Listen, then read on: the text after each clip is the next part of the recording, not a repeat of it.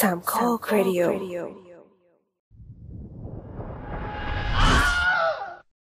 คุณหมอคะ หนังสามมิติทำงานยังไง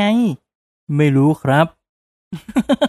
อย่าเพิ่งตกใจ นี่ไม่ใช่รายการคุณหมอคะ แค่ยืมไตเติ้ลเข้ามาเฉยๆ เรื่องราวมีอยู่ว่าเมื่อไม่กี่อาทิตย์ก่อนไปดูหนังกับปอนที่โรงหนัง ก็ไปเจอตุ๊กตามินเนี่ยนใส่แว่นตาสามมิติบนหัว เราก็เลยบอกไปเล่นๆว่า เออ จะว่าไปยุคเนี้ยก็ไม่มีหนังสามมิติแบบใช้แว่นตาสีแดงฟ้าแล้วนี่เนอะปอนก็ถามกลับว่าแล้วหนังสามมิติมันทำงานยังไง ก็เลยกลายเป็นที่มาของรายการ The Spin-off รายการที่จะสปินคุณออกไปพบกับสิ่งละอันพันละน้อยที่คุณอาจมองข้ามไปในโลกภาพยนตร์ วันนี้จะพาทุกคนและปอนไปหาคำตอบกัน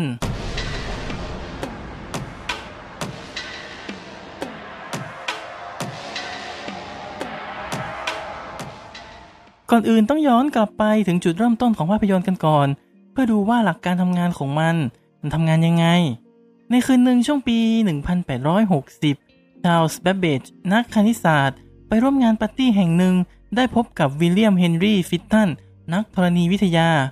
ทั้งสองถูกท้าโดยจอห์นเฮอร์เชลนักดาราศาสตร์ ว่าทำยังไงก็ได้ให้มองเห็นหน้าเหรียญทั้งสองด้านของเหรียญหนึ่งชิลลิงพร้อม ๆ กัน แบบเบจก็เลยนำเหรียญไปส่องกระจก ซึ่งมันก็มองเห็นได้สองด้าน แต่เฮอร์เชลเฉลยว่าแค่หมุนเหรียญบนโต๊ะ ก็จะเห็นทั้งสองด้านแล้ว ซึ่งมันก็จริง เพราะเมื่อหมุนได้ความเร็วประมาณหนึ่งเราจะเห็นภาพจากสองด้านขึ้นพร้อม ๆ กัน ฟิตตันจึงนำไอเดียไปประดิษฐ์เป็น thaumatrope เป็นผ้าไหมสองผืนที่ปักรูปนกแก้วไว้ที่ผืนหนึ่งและรูปกรงนกที่อีกผืนหนึ่งและนำทั้งสองผืนมาประกบกันแบบหันหน้าออกจากกัน และติดแกนหมุนไว้ตรงกลาง เขานำไปให้แบบบเบจดู พอเขาหมุนภาพให้ทั้งสองภาพมันหมุน กลายเป็นว่านกแก้วเข้าไปอยู่ในกรงได้เอง สร้างความประหลาดใจให้กับเขามาก ต่อมาจึงมีการผลิตเป็นของเล่นออกมา และเริ่มมีการต่อยอดเป็นจานวงกลมที่หมุน เพื่อให้ภาพนิ่งเคลื่อนไหว กลายมาเป็นไอเดียของภาพยนตร์ในที่สุดทำไมถึงเป็นแบบนั้นได้ กลไกการมองเห็นของมนุษย์ประกอบด้วยอวัยวะที่สำคัญ2อย่างคือ ดวงตาและสมอง ดวงตาทำหน้าที่รับภาพผ่านเรตินาของดวงตา และส่งสัญญาณไปทางสมองให้ตีความและรับรู้ การที่เรามองเห็นภาพเหมือนเคลื่อนไหวได้แบบนี้ เป็นเพราะตาเราช้าหรือเปล่าคำตอบคือไม่ใช่ ดวงตาของเรารับแสงไวมาก ตัวการทั้งหมดจึงอยู่ที่สมองของเรา ว่ากันว่าสมองของเราคิดและประมวลผลไวมาก แต่กับเรื่องภาพที่เรามองเห็นนั้นอาจจะเรียกได้ว่าไม่เร็วนัก นั่นคือในหนึ่งภาพที่เรามองเห็น ในที่นี้จะขอเรียกว่า 1 เฟรม ในหนึ่งเฟรมที่ตาเรามองเห็น สมองจะยังจดจำเฟรมนั้นไปอีกสักพัก และเมื่อฉายเฟรมต่อไป สมองที่ยัง move on จากเฟรมก่อนหน้าไม่ได้ ก็จะจดจำเอาเฟรมใหม่เข้าไปด้วย และเริ่มทำการประติดประต่อทั้งสองเฟรมนี้เข้าด้วยกัน อย่างเช่น ภาพนกกับกรงของมัน สมมุติว่าเราเห็นภาพของนกก่อน แล้วเห็นภาพของกรงทีหลัง สมองก็จะประมวลผลภาพทั้งสองเฟรมนี้เข้าไปด้วยกัน เป็นภาพนกที่อยู่ในกรง ทั้งๆทที่ถ้าพิจารณาดีๆ แล้ว นกไม่ได้อยู่ในกรงเลยตั้งแต่แรก แต่เป็นภาพที่สมองสร้างขึ้นมาในระหว่างเฟรม เพื่อเชื่อมโยงเรื่องราวกัน พูดง่าย ๆ ก็คือสมองของเราช่วยผูกเรื่องราวให้กับสิ่งที่เรามองเห็น เพื่อลดความไวของดวงตา และไม่ทำให้เราสติแตกไปเสียก่อน เพราะแบบนี้อาชีพอย่างนักมายากลจึงดูตื่นตาตื่นใจ เพราะส่วนหนึ่งที่เราไม่เห็นว่ามันจะมา แต่มันก็มา เช่น กลที่จู่ๆมือก็เสกไพ่ออกมา ตาของเรามองไปยังมือของนักมายากลที่ดูเหมือนจะว่างเปล่า สมองก็จะสร้างเรื่องราวให้เป็นมือที่ว่างเปล่า แต่เมื่อไพ่โผล่มาจากไหนไม่รู้ สมองก็เหมือนจะ not responding ไปชั่วขณะ เพราะเรื่องราวก่อนหน้ามันยังไม่มีไพ่นี่หว่า แล้วทีนี้มันมาจากไหน เราก็เลยรู้สึกว้าวไปกับมัน การทำงานของภาพยนตร์ก็จะใช้หลักการนี้ คือฉายชุดภาพนิ่งต่อเนื่องกันด้วยความเร็วคงที่ และด้วยความที่ภาพมันไปในทางเดียวกัน สมองก็จะเอาไปประติดประต่อเป็นภาพเคลื่อนไหวได้หนึ่งชุด และเราก็จะได้ใช้ฟิล์มเป็นสื่อกลางในการบันทึกภาพ เพราะมีความไวต่อแสง และทำปฏิกิริยาเคมีจนเกิดเป็นภาพ การฉายหนังนั้นก็จะมีเครื่องฉายที่ทำหน้าที่ป้อนฟิล์มและดึงฟิล์มให้ไหล โดยมีหลอดไฟยิงลำแสงทะลุแผ่นฟิล์มไปตกกระทบบนฉากลำแสงก็จะสะท้อนเข้าดวงตาของเรา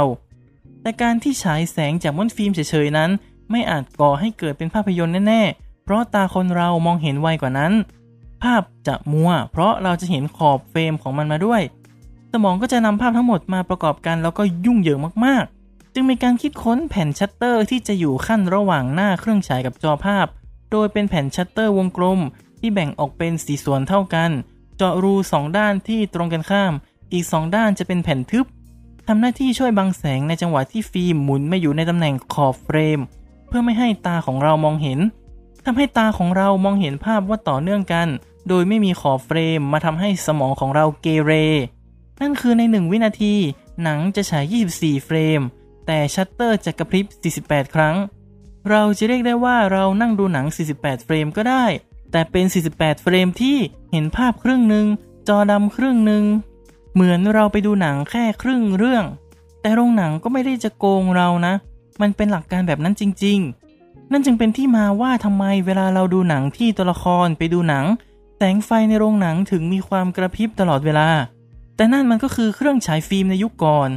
ปัจจุบันเราฉายหนังในระบบดิจิตอลด้วยโปรเจคเตอร์แบบ LCD หรือ DLP ที่ทำหน้าที่ฉายภาพที่หน้าจอในเครื่อง แล้วมีกระจกสะท้อนภาพออกไปยังจอภาพ ซึ่งหลักการทำงานของจอ LCD มันเปลี่ยนภาพได้เลยโดยไม่ต้องใช้ชัตเตอร์ โรงหนังสมัยนี้จึงแทบจะไม่มีการกระพริบมืดๆ สว่างๆ วับๆ แล้ว ในแง่ดีคือมันถนอมสายตากว่า และได้ภาพที่ smooth กว่า ถ้าคนที่ไม่ได้ซีเรียสมากก็แทบแยกความแตกต่างไม่ออกอยู่ดี อันนี้หมายถึงในแง่เครื่องฉายนะ ที่พูดไปทั้งหมดเป็นหลักการของหนัง 2 มิติ เปรียบเหมือนกับเรามองดูภาพต่างๆ ด้วยดวงตาเพียงหนึ่งข้าง พอเรามีดวงตาสองข้างก็จะมองเห็นสิ่งต่างๆ รอบตัวเป็นสามมิติ เพราะวัตถุมีความหนาบางไม่เท่ากัน แต่กับจอภาพยนตร์ที่เป็นจอเรียบๆจะทำยังไงให้มันมีมิติขึ้นมาจากภาพเรียบๆนี้ มนุษย์พยายามเรียนแบบธรรมชาติเพื่ออธิบายธรรมชาติ ในเมื่อคนเรามีดวงตาสองข้างที่อยู่ห่างกันไม่มาก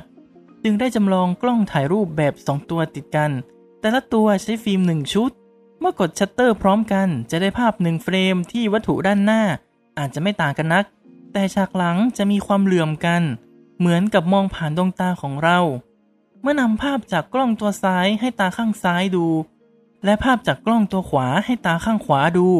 สมองก็จะรับภาพจากดวงตาทั้งสองมาประสานกัน สร้างเป็นมิติที่ 3 ขึ้นมา นี่เป็นหลักการของกล้อง stereoscope ที่ถูกคิดค้นโดย Charles Wheatstone ในปี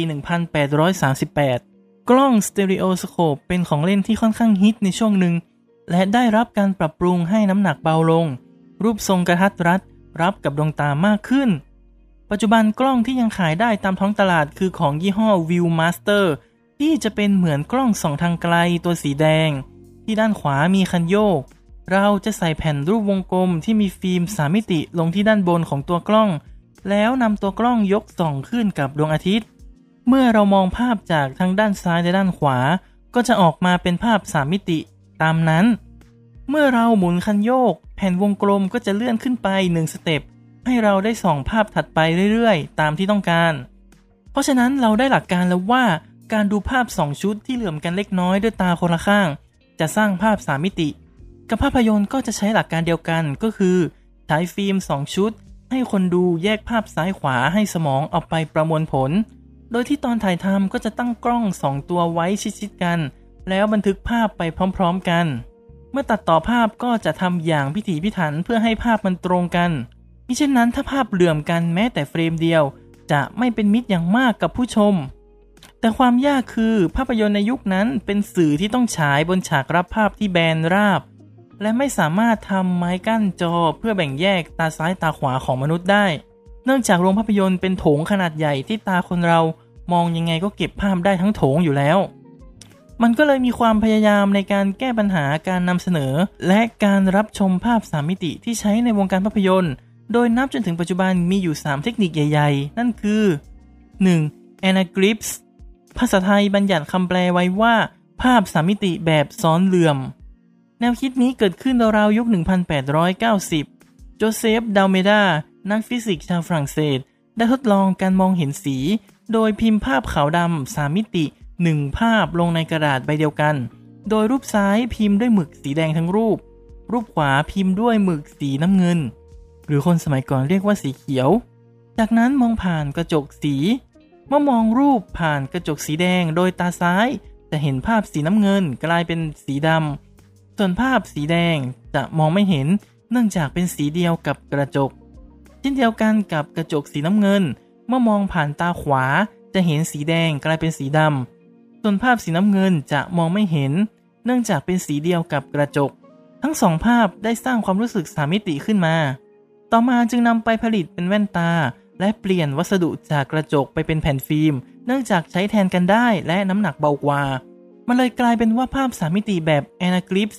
เป็นการพิมพ์ภาพสีแดงและเขียวที่เหลื่อมกันในหนึ่งภาพ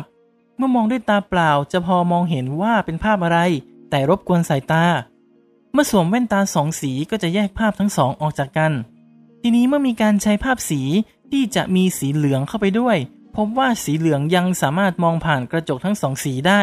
โดยไม่โดนกรองออกไปหรือกลายเป็นสีดำแต่อย่างใด เพราะฉะนั้นก็เลยมีการเอาไปทดลองกับภาพยนตร์ และมันก็ยังได้ผล โดยภาพยนตร์สามมิติในยุคแรกใช้เทคนิคนี้ เนื่องจากง่ายต่อการฉายและรับชม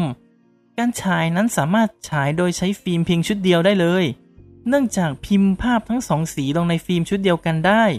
ผู้ชมแค่สวมแว่นตาสองสีเท่านั้น ต่อมามีการผลิตแว่นตาแบบแกนกระดาษ และใช้แผ่นฟิล์มสี เพื่อให้น้ำหนักเบาบาง และสามารถใช้แล้วทิ้งได้ ต้นทุนไม่แพง ข้อดีของ Anaglyphs คือใช้ได้กับทุกตัวกลางเลย มายถึงว่าเราสามารถพิมพ์รูปสีแดงน้ำเงินในไหนก็ได้ พิมพ์ในกระดาษก็ได้ หรือเพ้นตามร่างกายยังได้เลย แค่เราสวมแว่นตาสองสีเข้าไปก็จะมองเห็นได้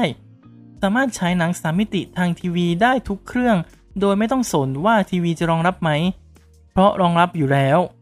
และเว็บไซต์อย่าง YouTube ก็รองรับวิดีโอสามมิติในรูปแบบนี้ เพราะคนดูแค่สวมแว่นตาเท่านั้น นั่นก็คือไม่ค่อยยุ่งยากและราคาถูกแต่ข้อเสียก็คือ ตอนแรกมันถูกออกแบบโดยใช้แนวคิดของภาพขาวดำ เพราะฉะนั้นกับภาพหรือหนังที่เป็นสีขาวดำมองผ่านแว่นตาก็ไม่ได้น่าเกลียด แต่ในยุคหลังที่เป็นหนังมีสี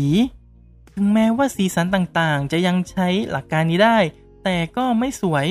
และเราจะเห็นว่าสีสันของหนังมันไม่ตรงกับสีที่เราควรจะเห็น และบางคนมีปัญหาด้านสายตาที่สวมแว่นแล้วไม่เห็นว่าภาพมันมีมิติออกมา และการที่ภาพมันแยกสีออกมาแล้ว ทำให้การดูแบบไม่สวมแว่นตาเป็นไปได้ด้วยความยากลำบาก โดยแว่นตาถึงจะไม่ได้ราคาแพง แต่ก็ไม่ได้หาซื้อได้ง่าย ต้องรอรับแจกฟรีตามนิตยสาร หรือแผ่น DVD ในยุคก่อนๆ โดยเฉพาะในยุคนี้ที่ Anaglyphs เริ่มเสื่อมความนิยมไปแล้วทำให้หาซื้อทั่วไปยากนิดนึง วิธีที่ 2 polarization เกิดจากไอเดียของเอ็ดวินแลนด์นักประดิษฐ์ชาวสหรัฐอเมริกา ได้เกิดไอเดียว่า ปรากฏการ polarization หรือปรากฏการแทรกสอดและการเลี้ยวเบนของแสง น่าจะช่วยให้ลดแสงสะท้อนเข้าตาเราได้ จึงนำไปผลิตเป็นฟิล์มชื่อโพลารอยด์เป็นฟิล์มติดกระจกรถยนต์เพื่อกรองแสงสะท้อนจากไฟหน้ารถ วางจำหน่ายในปี 1932 และต่อมาอีก 3 ปีก็ได้เกิดไอเดียว่า ถ้าฟิล์มทำหน้าที่เบี่ยงเบนแสงได้ น่าจะเอาไปใช้กับภาพสามมิติได้เหมือนกัน ต่อไปจะเป็นข้อมูลแบบเนิร์ด โปรดตั้งสติก่อนฟัง 3 2 1 อันนี้เป็นกฎธรรมชาติอยู่แล้วว่าคลื่นแสงเดินทางเป็นระนาบเดียวก็คือ ถ้าส่งคลื่นในแนวตั้ง มันก็จะเดินทางในแนวตั้ง ส่งในแนวนอน ก็จะเดินทางในแนวนอน ฟิล์มโพลารอยด์จึงออกแบบมาเป็นฟิล์มที่มีร่องเล็กๆ อยู่ภายในทำหน้าที่กรองเอาเฉพาะคลื่นแสงที่ใช้ระนาบ ตรงกับร่องของมันให้แสงเดินทางผ่านเข้าไป เพราะฉะนั้นคลื่นแสงที่เดินทางคนละระนาบกับร่องก็จะผ่านเข้าไปไม่ได้ เมื่อเรามองผ่านฟิล์มก็จะไม่เห็นแสงทั้งหมดของมัน หนังสามมิติแบบ polarization จะใช้เครื่องฉาย 2 ตัว ฉายหนังพร้อมกันบนจอภาพเดียวกัน ตัวหนึ่งส่งคลื่นแสงด้วยแนวตั้ง อีกตัวส่งแนวนอน ผู้ชมจะต้องสวมแว่นโพลารอยด์ที่ข้างหนึ่งมีร่องแนวตั้ง อีกข้างเป็นร่องแนวนอนเพียงแต่มองจากภายนอกเหมือนเป็นแว่นกันแดดธรรมดา แต่รู้หรือไม่ว่าหากเราเจาะเอาฟิล์มทั้งสองข้างมาซ้อนกัน จากฟิล์มสีเทาจะกลายเป็นสีดำ เนื่องจากเมื่อเกิดการกรองแสงทั้งสองครั้งที่ระนาบต่างกัน แสงจะผ่านออกมาไม่ได้แล้ว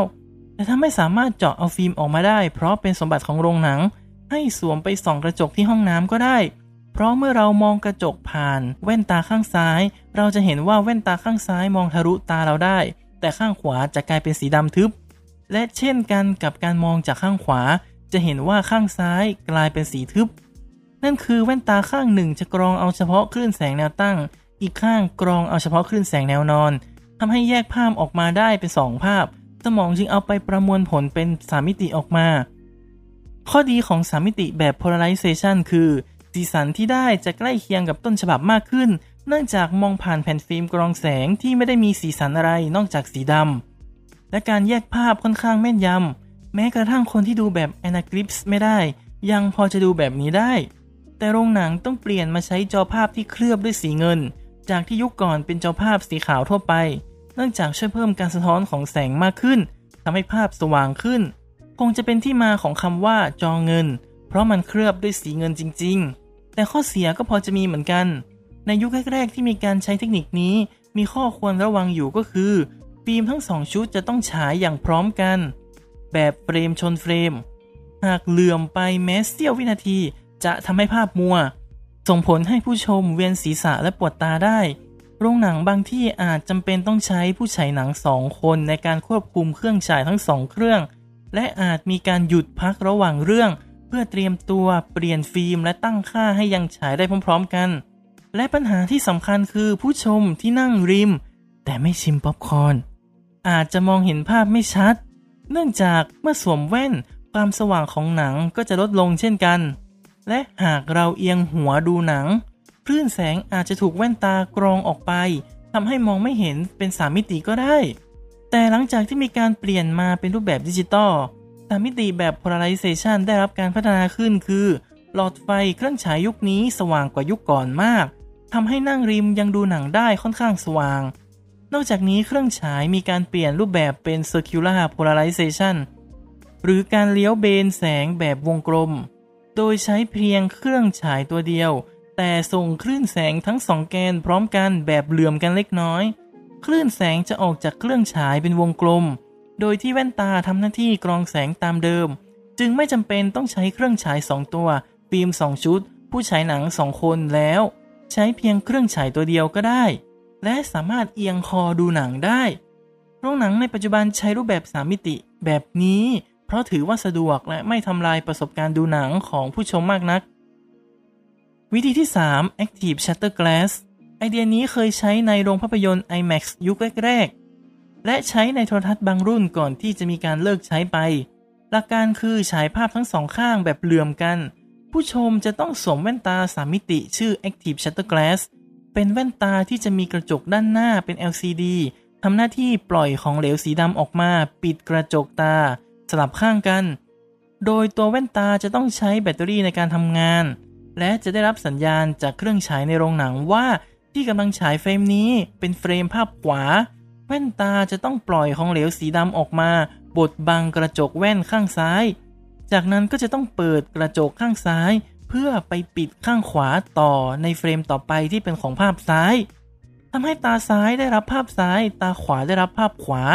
และมีความไวมากพอที่สมองจะไปสร้างเป็นภาพสามมิติได้ เป็นวิธีที่ค่อนข้างยุ่งยากมาก เนื่องจากแว่นตาจะมีขนาดที่ใหญ่และเทอะทะ และการที่ต้องใช้แบตเตอรี่ก็มีความเสี่ยงว่าอ่านจะหมดระวังฉายหนัง นั่นจะเป็นหายนะของผู้ชมมากๆ และต้นทุนค่อนข้างแพง เพราะดูสลับซับซ้อนทาง IMAX จึงเปลี่ยนรูปแบบสามิติไปใช้แบบ polarization เหมือนโรงหนังอื่นๆ แว่นตาก็มีขนาดที่บางลง ประสบการณ์ IMAX 3D จึงเรียกว่ายอดเยี่ยมมาก ๆ ในยุคนี้สำหรับทีวีเคยมีการใช้เทคโนโลยีนี้ แต่ก็เสื่อมความนิยมไปอย่างรวดเร็ว เพราะไม่มีคนซื้อ และมีสื่อที่เป็นสามมิติออกมาน้อยมากในยุคนั้น ก็หวังว่าจะพอเข้าใจคอนเซปต์ของหนังสามมิติคร่าวๆกันไปแล้ว ครั้งหน้าจะมาเจาะลึกถึงประวัติศาสตร์ของหนังสามมิติกันครับ รับฟังรายการ The Spin-off ตอนต่อไปได้ที่ช่องสามโคกเรดิโอติชมได้ที่ Twitter at starlord4k at the opening cast พบกันวันพฤหัสเว้นพฤหัสสำหรับวันนี้สวัสดีครับ